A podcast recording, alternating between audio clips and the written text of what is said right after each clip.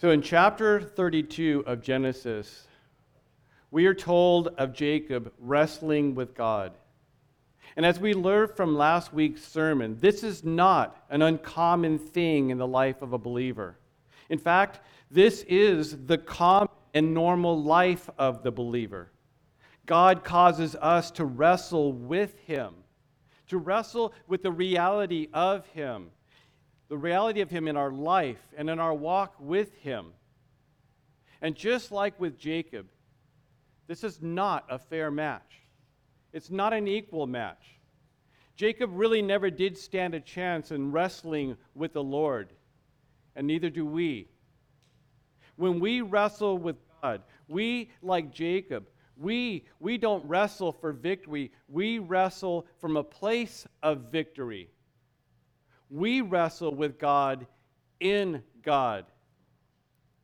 And just like with that wrestling match that Jacob had, as told to us in our last chapter, our wrestling match is not to prove that God is stronger than we are.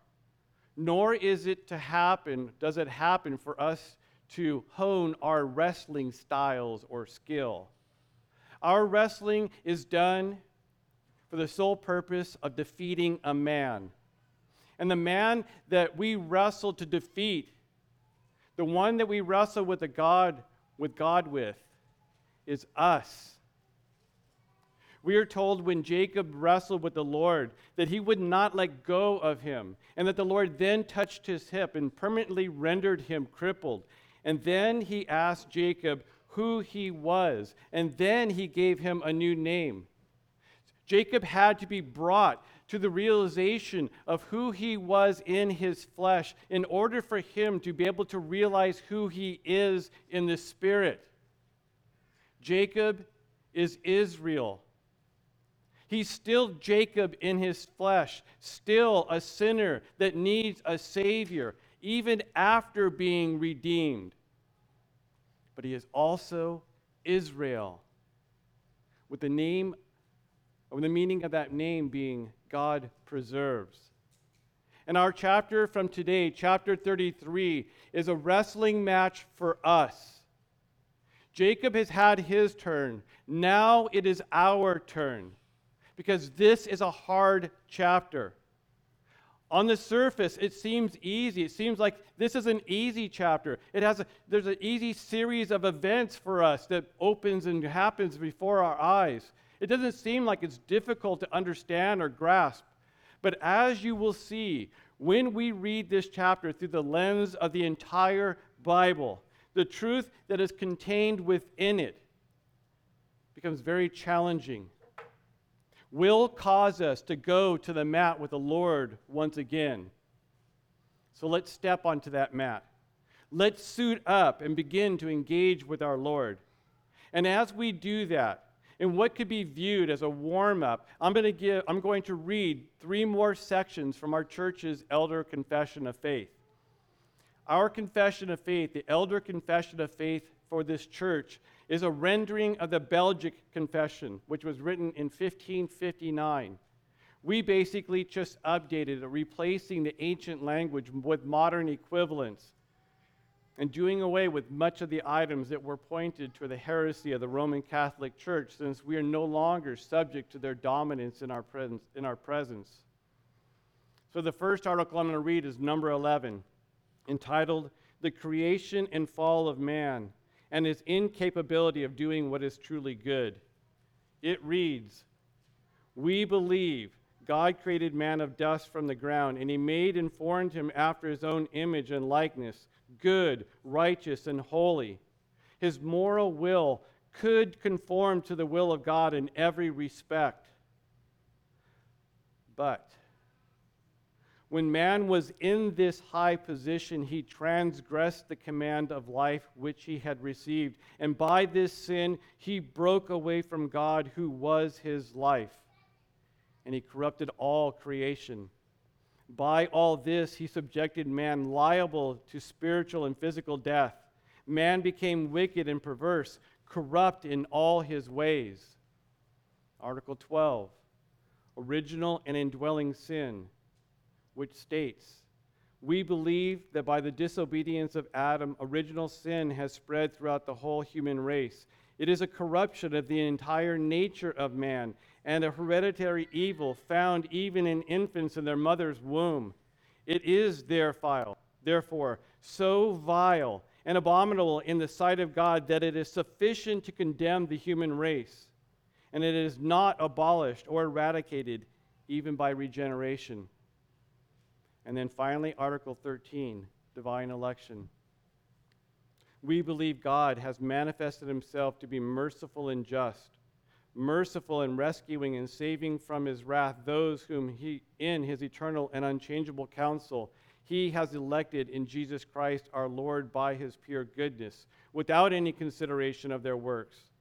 Just in leaving the others in the fall and perdition into which they have plunged themselves and these three articles, they all speak to the foundational issue which is found in today's chapter, the issue that is at the heart of today's text the grace of God in the life of a saved sinner. Verse 1 Then Jacob lifted up his eyes and saw, and behold, Esau was coming and 400 men with him. So he divided the children among Leah and Rachel and the two servant women. Jacob had lived his whole entire adult life terrified of this day. He knew that one day he would have to face the wrath of the vengeance of his brother, which is why he divided his camp into two, why he has separated his family from both of them, why he then separated himself from all of them. Because when Esau attacked, he couldn't attack all of them at the same time. Some would be spared, his family might be spared. He most assuredly would have been spared. But now, however, Jacob acts differently than he has before, as told to us in verses 2 and 3. And he put the servant women and their children first, and Leah and her children after them, and Rachel and Joseph after them but he himself passed on ahead of them and bowed down to the ground seven times until he came near to his brother. Before this day, he had used his slaves and even his flocks and his herds as shields against Esau. He had separated his clan into two parts, and then he remained at the back of the pack because he wanted to be in the best place to survive that imminent attack from Esau. But now, on this day, limping forward, this wounded and sleep deprived man places himself squarely between his brother and all that he loved. And remember, he had no reason to believe that Esau would be coming for any other reason than to murder and to rape and to plunder.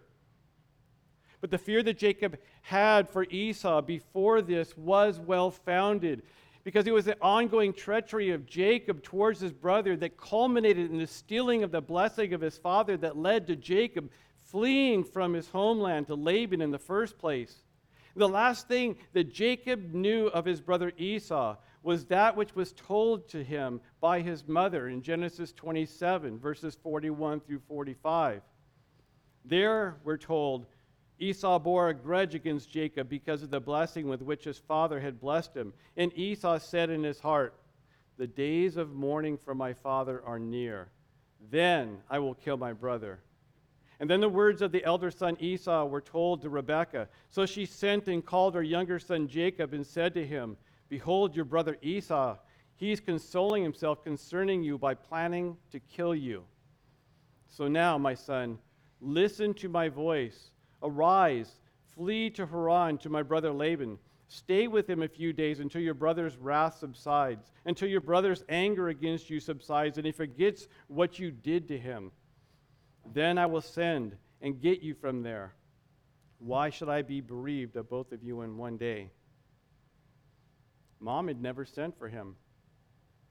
And Esau had left his parents' home and lifestyle and moved to the hill country of Seir. So, as far as Jacob could tell, the anger of his brother had not subsided.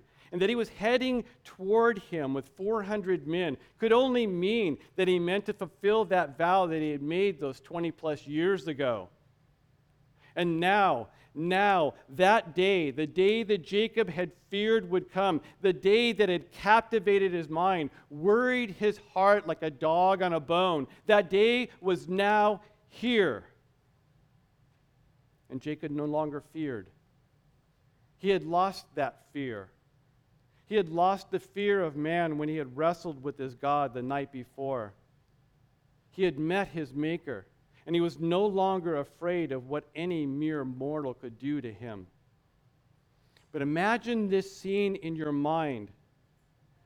There stands Jacob, all alone, leaning on a staff, with a mob of men pressing hard down on him, and expecting the worst, but hoping for the best, and trusting in the Lord who had revealed his identity to him the night before Jacob is standing there. And then we're given verse 4. Then Esau ran to meet him and embraced him and fell on his neck and kissed him, and they wept. The impossible, the improbable, the completely miraculous has happened. Grace has been shown to Jacob by a man that should never have shown him grace. And Esau wasn't faking it either. He actually truly cared and was happy to see Jacob, as evidenced by verses 5 through 8. And he lifted up his eyes and saw the women and the children, who said, Who are these with you? And Jacob said, The children whom God has graciously given your servant. Then the servant women came with their children, and they bowed down. And Leah likewise came near with her children, and they bowed down. And then afterward, Joseph came near with Rachel, and they bowed down. And Esau said, What do you mean by all these camps which I have met? The arch enemy of Jacob, the reason for him fleeing his homeland so many years ago.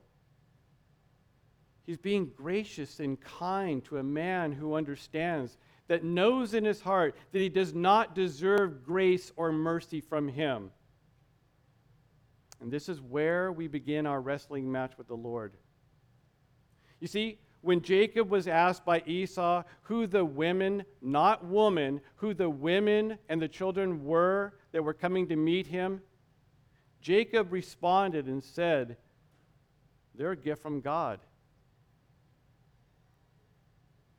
And you're thinking? Well, he either lies about who they are, or the Bible misspeaks about the reality or who they are, or they are, as the word says that they are, the children whom God has graciously given your servant.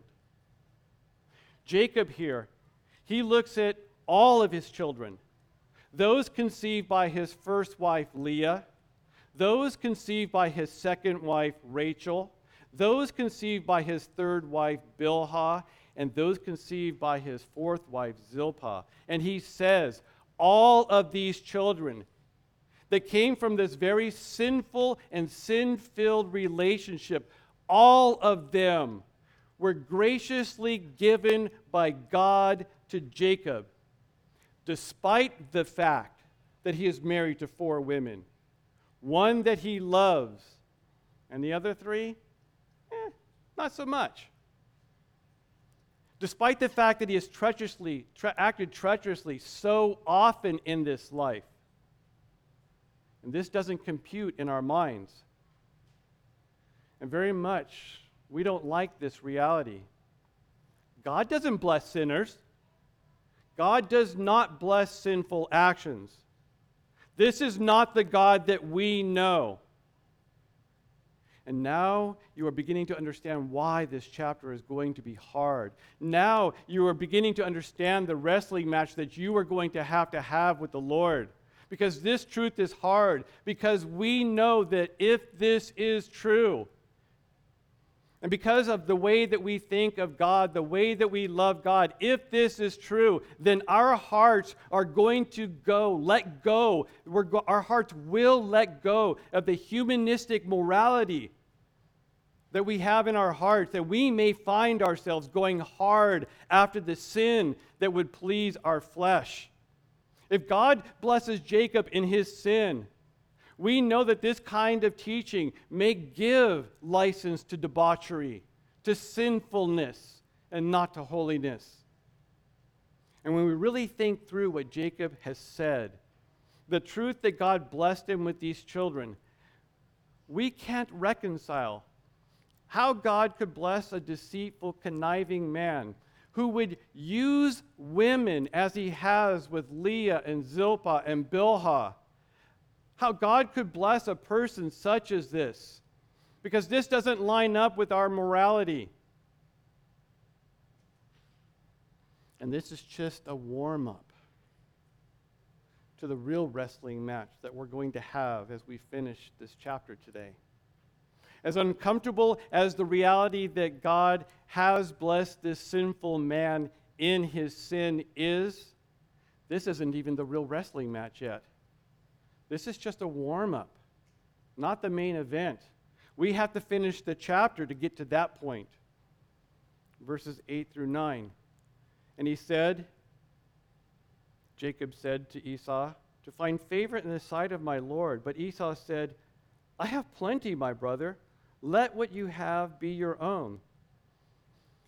Now, these actions by Jacob were either done in trying to buy Esau off, or he was truly repentant over the theft of that which should have been Esau. And I would argue that it was the latter, that Jacob actually saw the Lord. He saw the Lord as of more value than the things that he had, that the Lord had given him. And in the best of his ability, he's trying to right the wrong that he had propagated against this man, which is evidenced in how he responds to Esau, verses 10 and 11. And Jacob said, No, please. If now I have found favor in your sight, then take my present from your hand. For I see your face as one sees the face of God and you have received me favorably. Please take my blessing which has been brought to you, because God has dealt graciously with me, and because I have everything. Thus he urged him, and he took it. And once again in verse 9, we are faced with the reality of God that we don't like. Esau has been blessed by God as well even though he is not a chosen son, even though God said that he would serve Jacob, even though God said that he hated Esau, God still gave him the good things of this creation. And that doesn't make sense to us either. Because we desire God to make those that are not of him. We desire that they are given a hard, painful, lacking life. And we desire this in order that we can point to our easy, fun filled, and toy riddled life as the benefit of knowing God. Come to Jesus. The water in that pool that's located in your 10,000 square foot house that God's going to give you for making that good choice, man, that water is great. But God doesn't work that way. In fact, many times He gives ease and comfort to those that don't know Him. And those that are His, that are the joy that's set before Him, very often He gives them hardship and poverty. And again, this doesn't compute. And Jacob was so amazed at the love in this man's eyes, that man that should hate him, that he understood that the only way that it could be there, the only way that Esau could love him, was by divine intervention.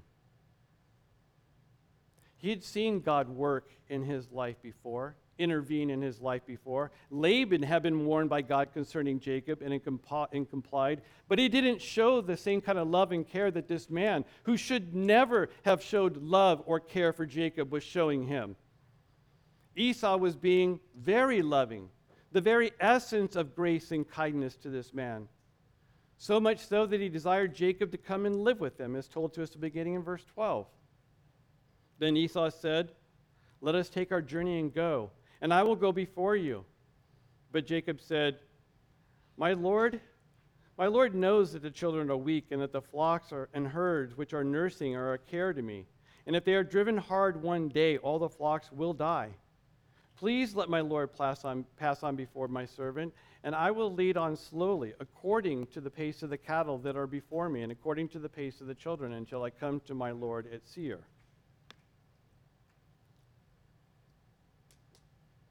Now, Esau, he was sincere in his desire for his brother to come and live with him. And Jacob, despite what we've been told before, Jacob is being sincere as well in his care for the youngsters and the young flocks. So Esau once again shows true loving kindness to Jacob. And yet another offer. Verse 15. Then Esau said, Well, let me leave some, um, some men with you.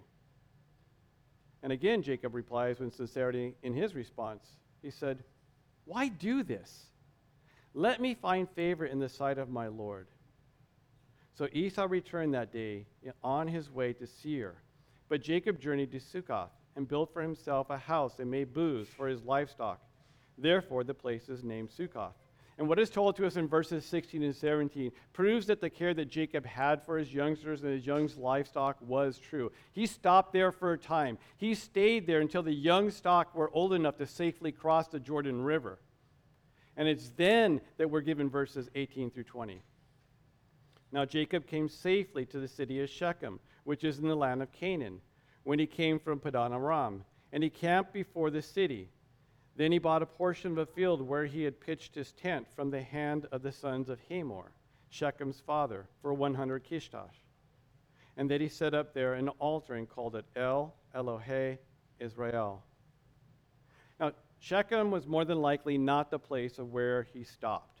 It was more than likely named that way or told that way to us in the Bible just because it was the son of the king of that area.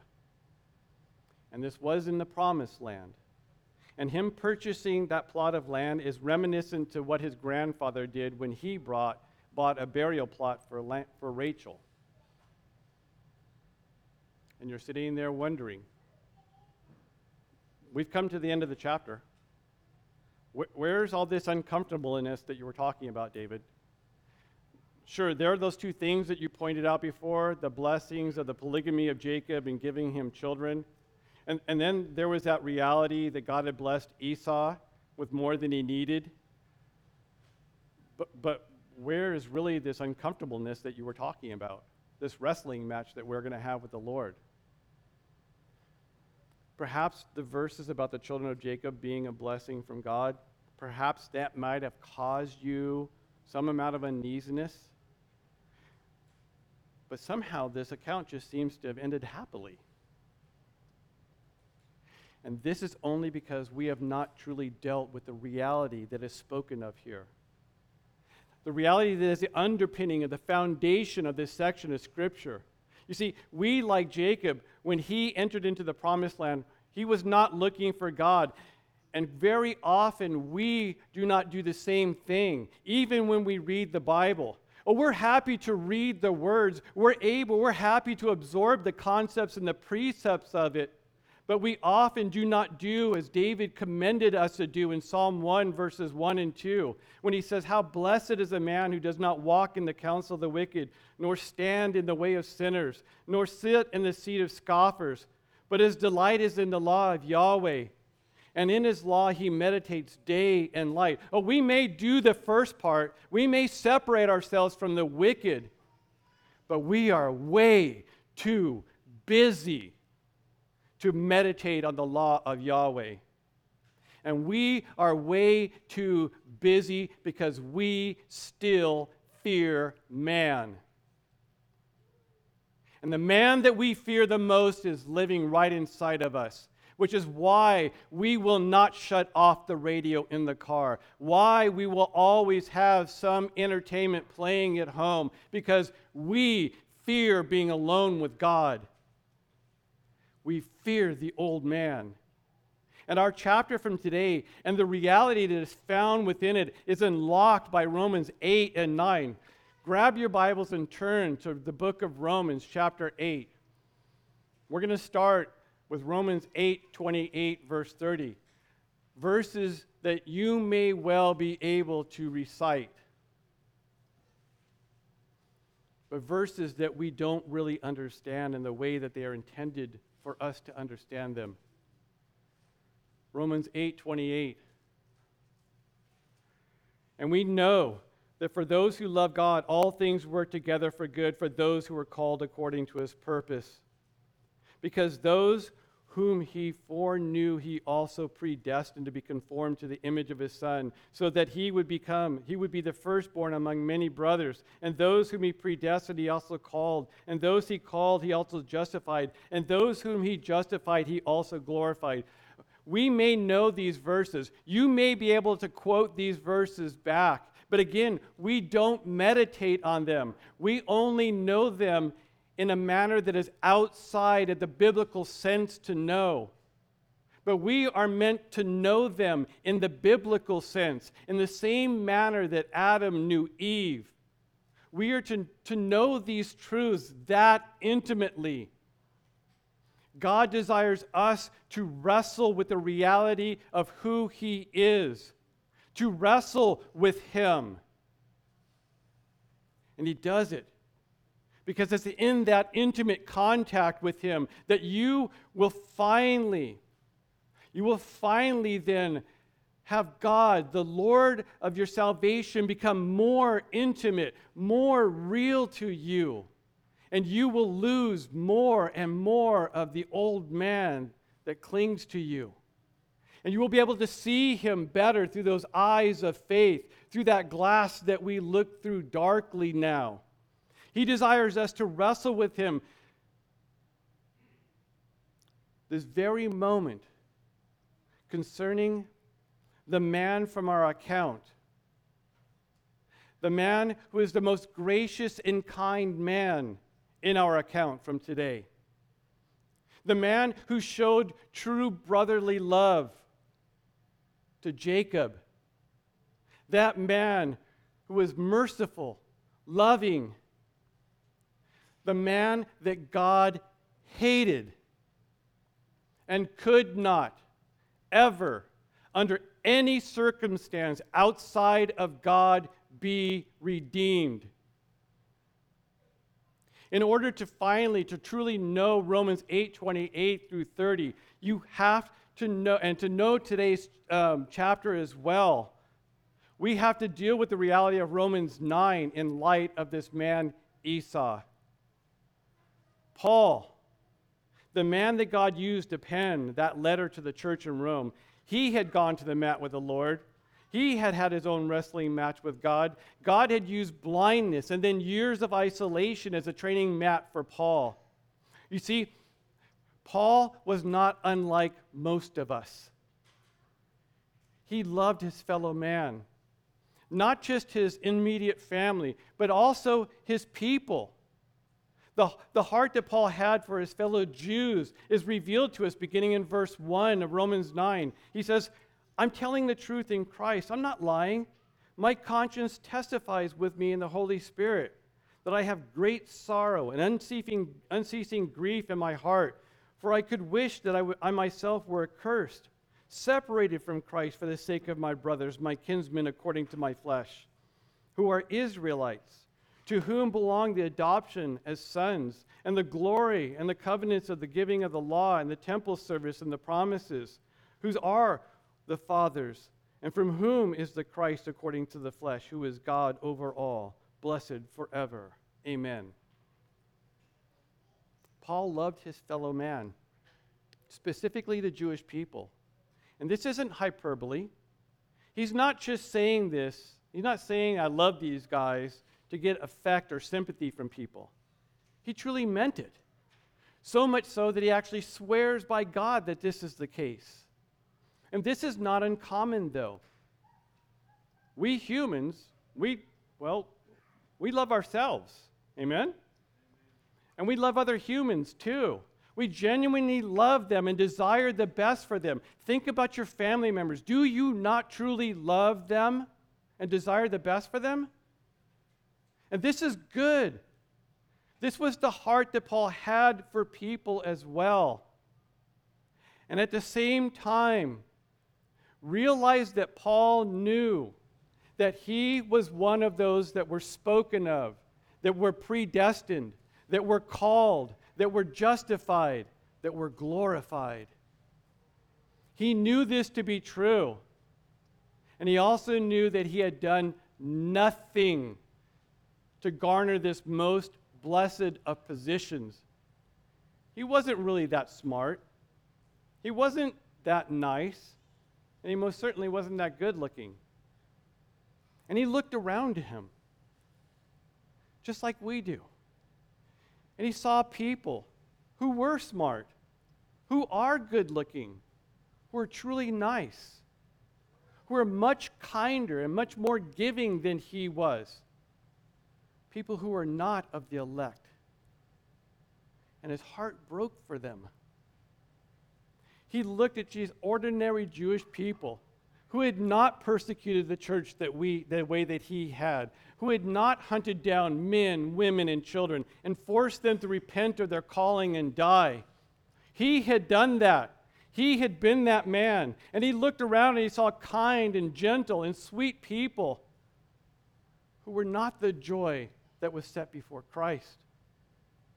And this is the reality of Romans 8 28 through 30 and Romans 9 1 through 5. But what did Paul do with this pain? What did he do with this truth? Did he alter God to reflect his version of who he would want God to be? Did he throw out the truth of God in predestination because there were those that he knew could not come to saving knowledge of God because of it? He wanted to. His heart broke over those nice, kind, loving people. People who were good, people who were funny, people who were great to be around, people like Esau. No. No. He spoke the reality of the God who had bested him at every turn, who he was fully submitted to. He said of this God, beginning in verse 6 of Romans 9, But it's not as though the word of God has failed, for they are not all Israel who are descended from Israel, nor are they all children because they are Abraham's seed, but through Isaac your seed will be named.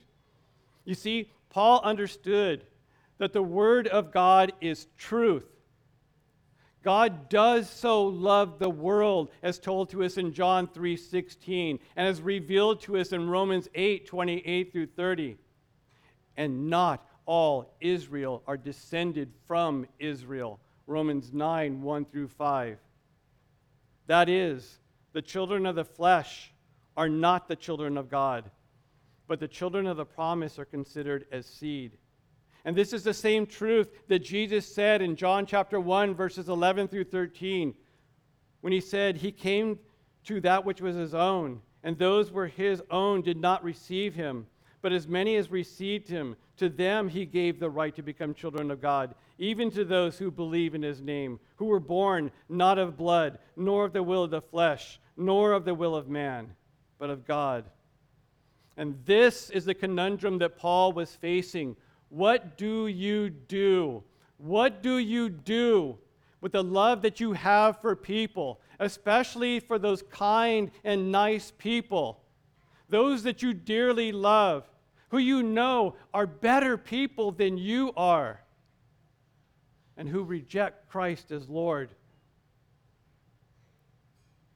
He reached back to Genesis chapter 33 he reached back to the account from today to biblically resolve this problem. He said in verse 9 of Romans 9, For this is the word of promise. Again, sola scriptura. Thus says the word. Paul doesn't use human logic. He doesn't use reason. He doesn't use emotionalism to describe or even try to define God. He uses scripture. He just opens the door of Scripture and allows the lion of the tribe of Judah to define himself. At this time I will come, and Sarah shall have a son. And not only this, but there was Rebekah also, when she had conceived twins by one man, our father Isaac. For though the twins were not yet born, and had not done anything, good or bad, so that the purpose of God, according to his choice, would stand, not because of works, but, or, but because of him who calls, it was said to her, The older shall serve the younger, just as it is written, Jacob I loved, but Esau I hated. And throughout the account is given us concerning Jacob and Esau, it is always Esau who is consistently the one who is upright with his dealings with people. He is the one that is the honest man, he is the better man. And the only thing that we can really say bad about him was he got mad because his birthright was taken from him and vowed to kill his brother. But it's he, this man who God says he hates who, when his brother meets up with him, flings himself at Jacob, but not to harm, but to hug. And there's only one explanation for this happening God has worked such a miracle in his life that his heart is no longer desiring to murder his brother. God did this. He did not. Remember Romans 8 28? For we know that for those who love God, all things work together, for those who are called according to his purpose. The love that Esau had for his brother is not because he was a swell guy. It's because of the common grace of God bestowed on him in giving him the ability to love and even to be loved. And this is why he's acting this way. This is why he is loving, caring. And it's all due, it's all because of the special grace that God has bestowed on his much worse brother, Jacob. And we don't like to think that God deals with people in this way either. We don't like to think that he plays favorites. As a parent, you're told you can't have favorites because that's unloving, that's unkind. But God seemingly has favorites. God does play favorites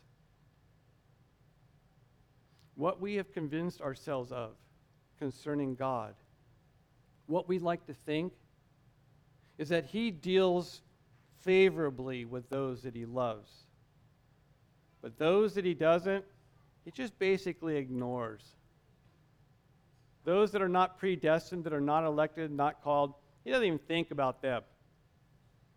What we do, is that we desire in our heart to believe that God is a respecter of men. We don't actually like to think that God moves in the lives of people that are not of Him for the good of the elect, for the good of the church. We don't like to think this way because if this is true, then we may also have to accept that He may harden people's hearts that he may remove his hand of grace from our marriage and have our spouse go off the deep end and leave us.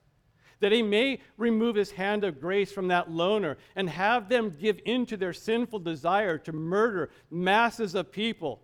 That he may do this for our good and for his glory. God would never do that because God is a respecter of men. If Romans 9 is not offensive to your flesh, you have not truly dealt with Romans 9. What it, is telling us. Because Romans 9 is hard, it is gut wrenching, false, God shattering truth that is offensive. And it goes against everything that we think that we know about God.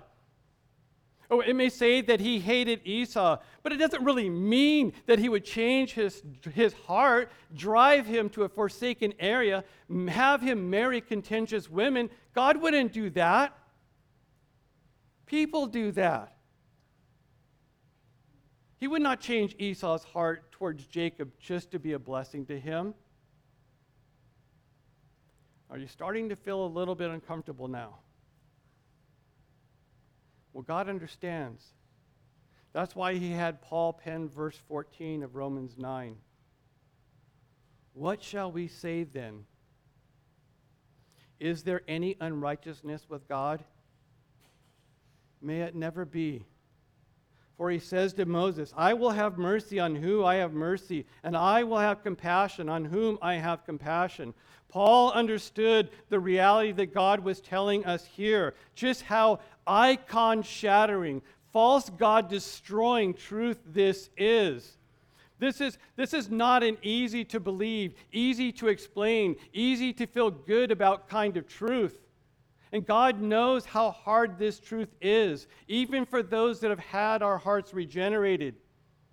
We need to go to the mat with the Lord, to know who He is and not who He is in our minds. And He goes on in verse 16. So then it does not depend on the one who wills or on the one who runs, but on God who has mercy.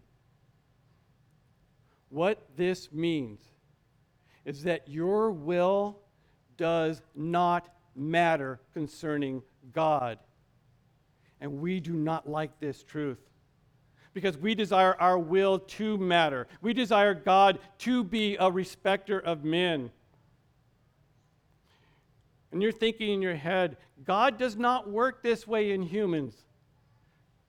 He never acts this way with humans. Well, I, may I submit to you Daniel chapter 4? Listen to Daniel chapter 4, beginning in verse 28.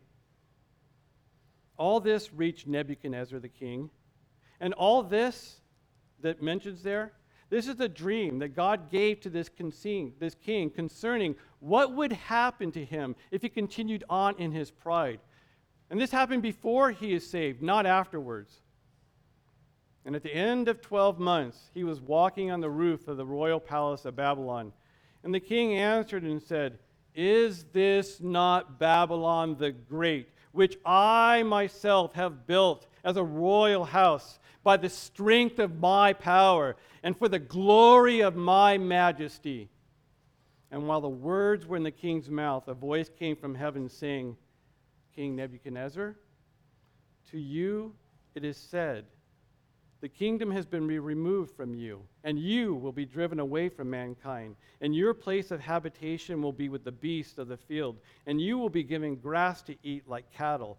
And seven periods of time will pass over you until you know that the Most High is the powerful ruler over the kingdom of mankind and gives it to whomever he wishes. Yeah, God did this.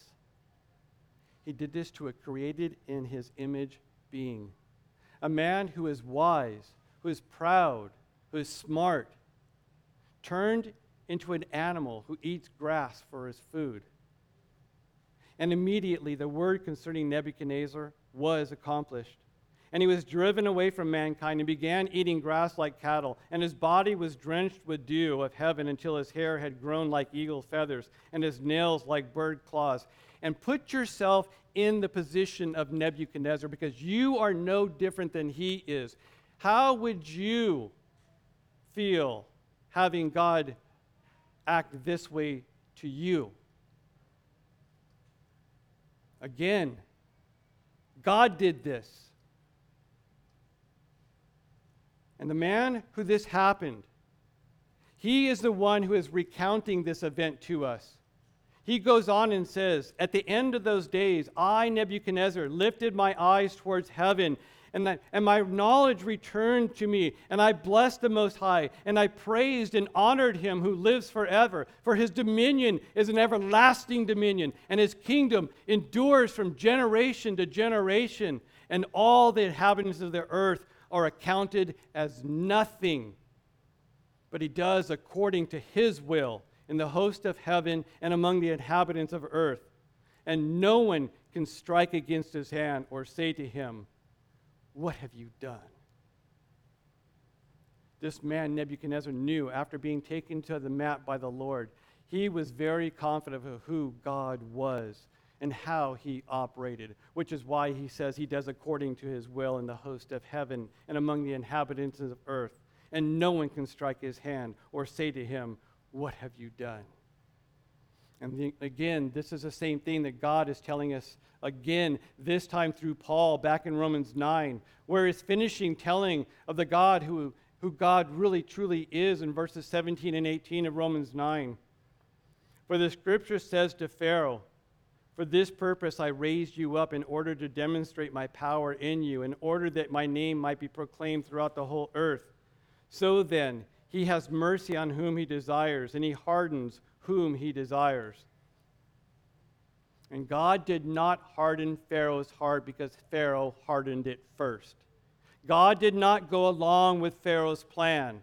That is not what God says that he did. Once again, read that flesh destroying chapter in Romans concerning Pharaoh. For the scripture says to Pharaoh, For this reason, for this very purpose, I raised you up, in order to demonstrate my power in you, not to you, and in order that my name might be publicly proclaimed throughout the whole earth. So then he has mercy on whom he desires, and he hardens whom he desires. God specifically says he is the one. He created this man. He was the one who got him in the position that he was in. He was the one that made it possible for him to become Pharaoh. And he was the one who knowingly, willingly hardened his heart and then killed his firstborn son. And then killed him and the majority of that military force that was left as a Red Sea came crashing down on them. Is God truly a respecter of men? He did this. And all of this happened for our good and for His glory. And this is not an easy truth to deal with. It wrecks our minds. It causes us to be uneasy because we desire God, well, we desire Him to be nice. We desire to be able to tell those that want to trash God, no, no, no, God's nice. He's like that grandpa that's always going to give you those things that you want. Whatever you ask for, He's going to give that to you. We want to think these things, and they're not true. Not the way that you think, anyway. Don't mishear me. I'm not saying that God is not nice. What I am saying is that God is nice in the way that He deems nice to actually be, not the way that we want to think that nice is. God is glorious in His salvation. He is magnificent in His essence. And above all, He is holy.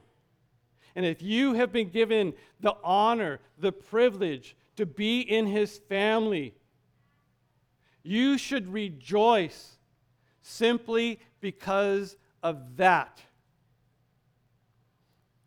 He is the greatest gift you will ever receive. And this is the reality of Romans 8 28 through 30. And at the same time, you need to realize that what you think God is like is more than likely wrong. And this is why we are given accounts such as ours from today.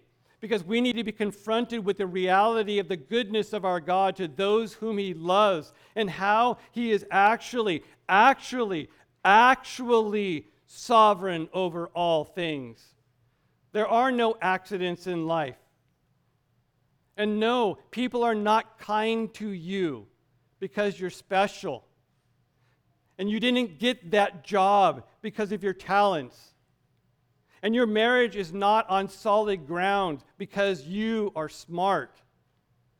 And that car crash that you just had didn't happen because you're unlucky. All these things, they're all reality because of the will of God and no other reason. God is not a respecter of humans, any of us.